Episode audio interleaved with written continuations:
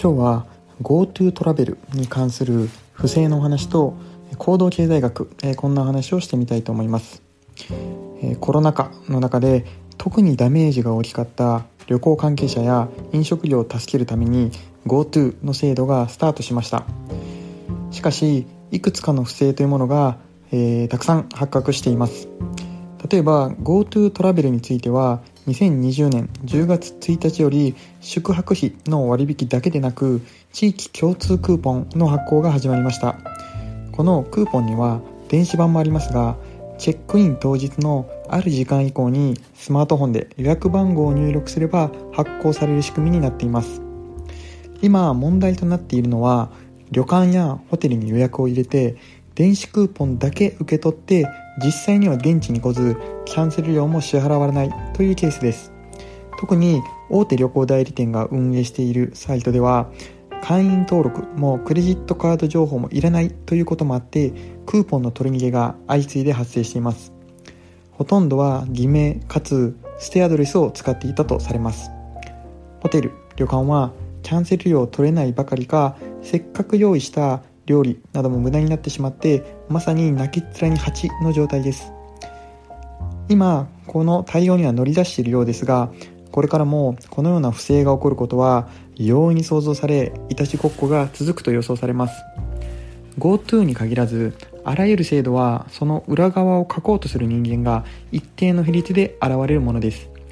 可能であればそれを事前に予想して穴を防いでおくことが望ましいですが実際にそれは簡単ではありません。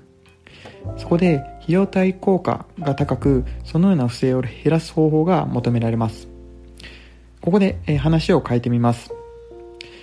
え、今年の10月6日80年代を代表するバンドだった、えー、バンヘイレンのリーダーで、え、指折りのギタリストであったエディ・バンヘイレン氏が亡くなりました。さてその訃報を報じるメディアの中にはバンヘイレンの有名なチョコレートエピソードを紹介するものもありました。これはコンサートのプロモーターに対して控え室のおやつについて指示するもので、えー、M&M's まあ、アメリカでは有名な、えー、チョコなんですが、えー、これを用意すること、えー、ただし絶対に茶色のチョコレートが入っていてはならない。というものでした。そして茶色のチョコレートが混じっていると控え室をむちゃくちゃに破壊したと言われています。これだけを聞くと人気バンドのわがままのようにも思いますがその意図は何だったんでしょうか？それはプロモーターが分厚い契約書を読まないという好ましくない事態を避けるためのものでした。バンヘイレンのコンサートは非常に派手で大型の舞台装置なんかも使うのでプロモーターがしっかり契約書を読んで準備をしていないとメンバーや関係者が大怪我をするリスクがありました。ではどうすれば手っ取り早くプロモーターが分厚い契約書を読んだことを確認できるでしょうか？それが M&M's のチョコレートでした。メンバーは控え室に着くとすぐに置いてあるチョコを確認して茶色のものが混じっていたらプロモーターが契約書をしっかり読んでいないと判断して暴れ回って部屋を破壊したわけです。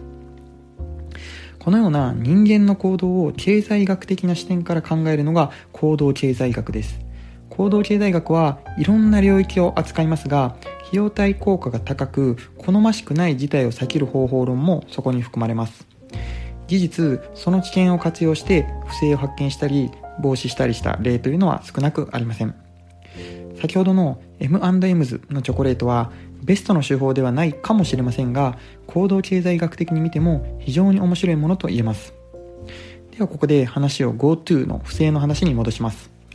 どうすれば不届きな行為というものを費用対効果高くなくすことができるでしょうか？一つの方法は、まあ、原則、まあ、罰則ですね、というような、まあ、見せしめの謙虚などがあるかと思います。つまり、不正が罰に対して割に合わないという状態を作れば、不正は減ります。例えば、かつては飲酒運転をする人は少なからずいましたが、罰則が厳しくなって、えーえー、激減した例というのがあります。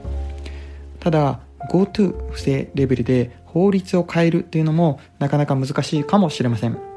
よりスマートな方法で不届き者というのを減らせないか、えー、考えてみるきっかけにしてもらえると嬉しいです。えー、今日は、えー、この GoTo の不正、えそして行動経済学についてお話をしました。